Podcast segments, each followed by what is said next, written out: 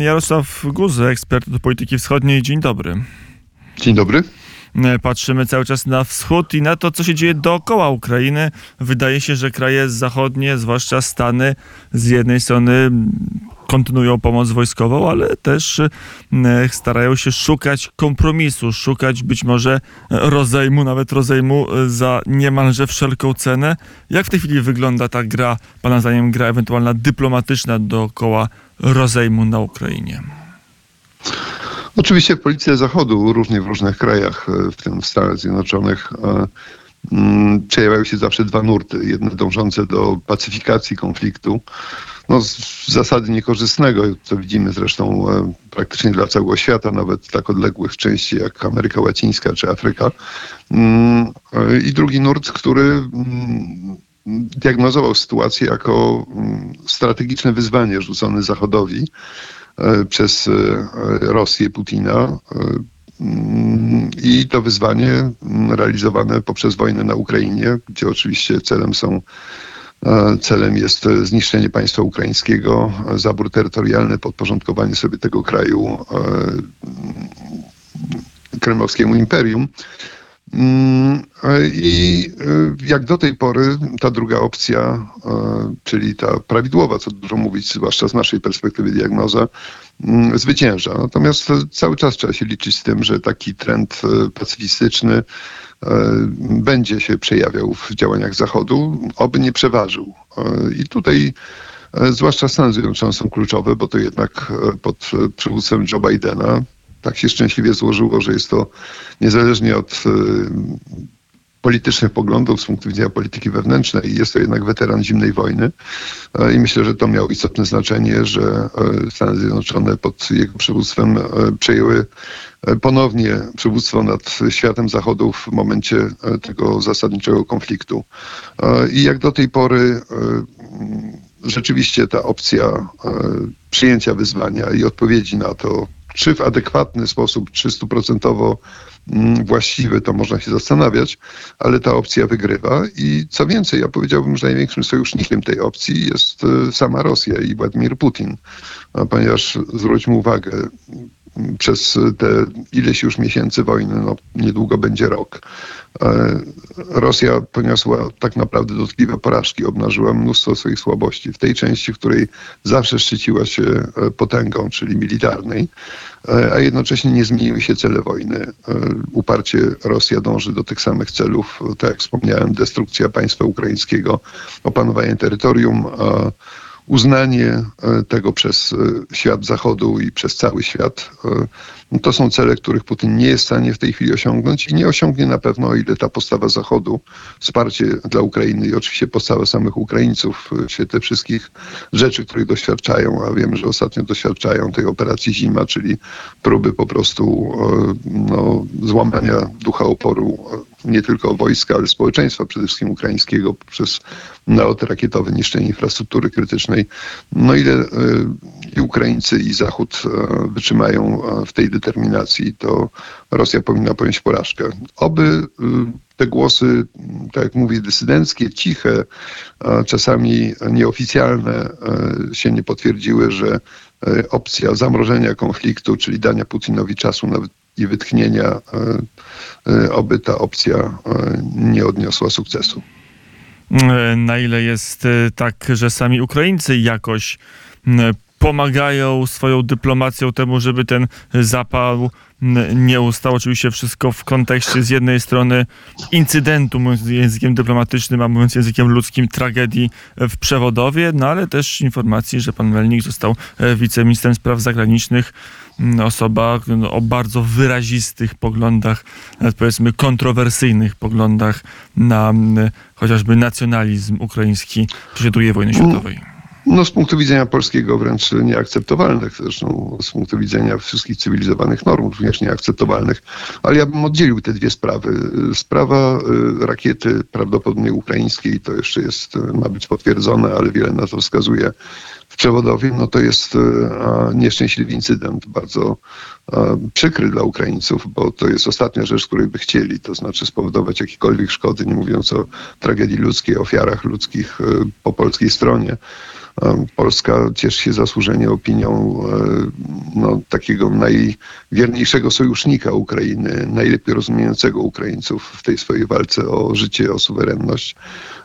I to była bardzo mm, nieprzyjemna rzecz dla Ukraińców. Stąd te opory przed przyznaniem się do tego, oczywiście pamiętając, że pierwsze pomyłki, bo były te pomyłki dotyczące pierwszych oświadczeń ukraińskich, no, wynikały z czegoś, co my rozumiemy dobrze, że e, zwłaszcza w strukturach wojskowych coś takiego jest. Jeżeli jest jakiś problem, to wojskowi nie lubią się do tego przyznawać i e, prezydent Zełenski miał błędne informacje na początku. One szybko zostały skorygowane i pozycja ukraińska została zmieniona, bardziej otwarta na te, e, na te ustalenia, które w tej chwili mamy. E, to było już bezpośrednio po tym, jak raportował prezydentowi Zelenskiemu dowódca wojsk ukraińskich generał Załużny. E, to były już wiarygodne informacje. No przy czym ta sprawa jest rozwiązywana tak, jak może być rozwiązana, to znaczy e, jest pełna transparentność śledztwa. Ukraińcy mają dostęp do wszystkich materiałów i sprawa zostanie wyjaśniona, nie zostanie takim przykrym wspomnieniem, no, zwłaszcza dla tych, którzy odnieśli bezpośrednio skutki tego wydarzenia. Natomiast co do nominacji e, pana Mełnyka na e, wiceministra spraw zagranicznych, e, no, pamiętamy, że on został odwołany po tych swoich słowach z funkcji ambasadora w Niemczech, którą tę funkcję pełnił w sposób mało dyplomatyczny. Co prawdę mówiąc, w Polsce niespecjalnie raziło, bo wytykał Niemcom wszystkie ich grzechy i słusznie, bo tych grzechów było mnóstwo. No ale popełnił duży błąd w tym wywiadzie, gdzie zresztą co charakterystyczne, no, został wywołany do tablicy i niestety nie popisał się w tym sensie, że przyjawił coś, co potem Ministerstwo Spraw Zagranicznych Ukrainy oficjalnie nazwało jego prywatnymi poglądami.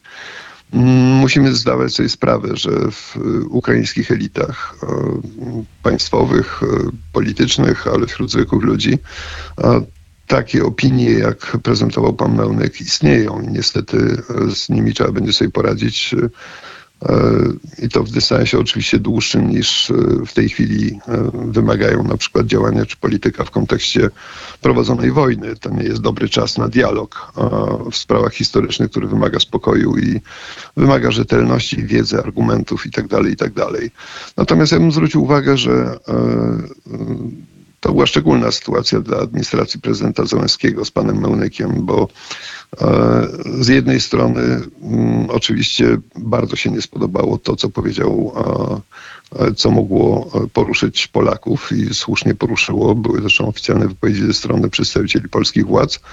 E, z drugiej strony mm, na pewno nie chciano dać satysfakcji Niemcom, którzy pana Mełnyka jako ambasadora szczerze nie lubili.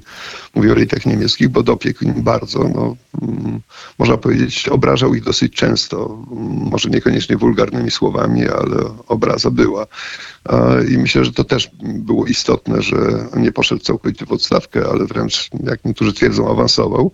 Choć moim zdaniem będzie istotne popatrzeć, na ile będzie miał wpływ rzeczywiście na politykę zagraniczną. Będzie jednak jednym z zastępców ministra spraw zagranicznych i nie sądzę, żeby miał rozstrzygający wpływ, a już na pewno nie w sprawach polsko-ukraińskich. Jest jeszcze kolejny element, który tutaj trzeba wziąć pod uwagę. My często tego pod uwagę nie bierzemy. Wewnętrzna polityczna sytuacja na Ukrainie. Wszyscy znający sprawy ukraińskie wiedzą, że e, polityka ukraińska przypomina bardzo polską, tylko jest jeszcze gorzej. W tym sensie poziom konfliktu politycznego wewnątrz elit ukraińskich, który w tej chwili zanikł no, pod wpływem wydarzeń wojennych, pod wpływem między innymi e, też e, prezydenta Załęskiego, jego postawy. Ale pamiętajmy, że prezydent Załęski pokonał swoich poprzedników, którzy między innymi bliżsi byli poglądom, które prezentuje pan Mełnyk, jeśli chodzi o sprawy historyczne e, i był przedmiotem bezpardonowej walki. Ta walka przycichła, ale jeżeli się przyjrzy mm, sprawom ukraińskim nawet teraz, to widać bardzo wyraźnie, że e, konflikty polityczne na Ukrainie nie ustały i myślę, że ta sprawa też miała wymiar wewnątrzpolityczny, to znaczy e, prezydent Zełenski nie chciał e, mm, pana Mełnyka z jego poglądami e, odstawić całkowicie do kąta, bo prawdopodobnie narażałby się na ataki e, polityczne wewnątrz Ukrainy. Natomiast to, co jest istotne moim zdaniem, to jest jaka polityka będzie e, władz ukraińskich, również w kontekście e, tego dialogu historycznego, który w tej chwili jest na wolnych obrotach bardzo, ale e, jego potrzeby odczuwamy my i niewątpliwie odczuwają również Ukraińcy. Mm, Miejmy w pamięci ten ostatni gest, odblokowanie jednak przynajmniej w jednym istotnym przypadku możliwości prac badawczych i ekshumacyjnych na terenie zbrodni popełnionych przez ukraińskich nacjonalistów na Polakach. To jest taka jaskółka, bo e, pamiętajmy o tym, że w gruncie rzeczy dopiero po wojnie będziemy mogli w pełni wrócić do tych spraw i mm, rozmawiać z Ukraińcami w sposób e, możliwie spokojny, możliwie wyważony, ale konsekwentny, jeśli chodzi o, ustalenie pewnych rzeczy, które dla wielu Ukraińców są całkowicie nieznane, a e, w części mają poglądy e, bardzo błędne. To jest e, jedyna perspektywa, którą mamy. Natomiast pamiętajmy o tym, że to, co w tej chwili jest podnoszone, to jest bardzo charakterystyczne, bo widzieliśmy już w przypadku pana Małnyka wymianę zdań między nim a no cóż, można było się spodziewać, kim Janusz Korwin-Mikke, Krzysztof Bosak. No widzimy po prostu wszystkich, którzy mniej lub bardziej pod hasłem antyukraińskości e, sabotują politykę e, odbudowy dobrych relacji z Ukrainą, odbudowy dobrych relacji z Ukrainą, sprzyjając w ten sposób polityce rosyjskiej. E, No widzimy, że po polskiej stronie mamy takich kandydatów i oby po stronie ukraińskiej ich jak najmniej, ale pamiętajmy, że zawsze byli. Paradoksalnie to często byli e, działacze właśnie skrajnie nacjonalistyczni, ukraińscy. To jest taki paradoks, bo konflikt polsko-ukraiński w oparciu o sprawy historyczne, bo bieżące sprawy nas bardzo do siebie zbliżają i dają mm, ogromną perspektywę na e, budowę partnerstwa polsko-ukraińskiego w przyszłości. Partnerstwa, które przebu- przebudować może całkowicie Europę w naszym regionie, ale i architekturę geopolityczną całego kontynentu. Jednocześnie e, odsuwają Rosję poza granice Europy, tak naprawdę, no to jest e, coś, e, gdzie wrogowie tego porozumienia, zwłaszcza Rosjanie, będą starali się eksploat- eksploatować maksymalnie, więc potrzebna to jest duża rozwaga. Polskie władze wskazują, bo w sprawie pana Mołnyka były oficjalne wypowiedzi, ale oczywiście jak to jest zwyczajem polskim, w przeciwieństwie do niektórych naszych zachodnioeuropejskich, zwłaszcza partnerów, my nie uważamy, że mamy prawo decydować o tym, kto kogo mianuje w danym kraju, a wiemy, że w odniesieniu do Polski e, takie pomysły mają niektórzy nasi partnerzy, nie mając do tego żadnych podstaw. E, Więc e, spotkało się to z krytyką, ale myślę, że nie naruszy to stosunków polsko-ukraińskich, bo są istotniejsze sprawy niż wyłącznie jedna nominacja no, dla tych osoby, której prywatne poglądy, jak to zostało jasno przez ukraińskich, ukraińskie władze określone, są z punktu widzenia polskiego nieakceptowalne.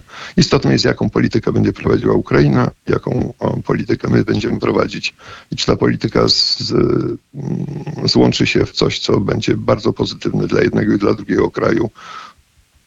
No i Jeden gdzie, i drugi jest w trudnym położeniu z różnych powodów. Chociaż e, Kijów e, walczy o, o życie, też warto pamiętać przy analizie niektórych poczynań m, urzędników, tych najwyższych, także Dokładnie tak. z Ukrainy. Jarosław Guzy był gościem popołudnia wnet. Dziękuję bardzo za rozmowę i do Dziękuję usłyszenia, również. panie redaktorze.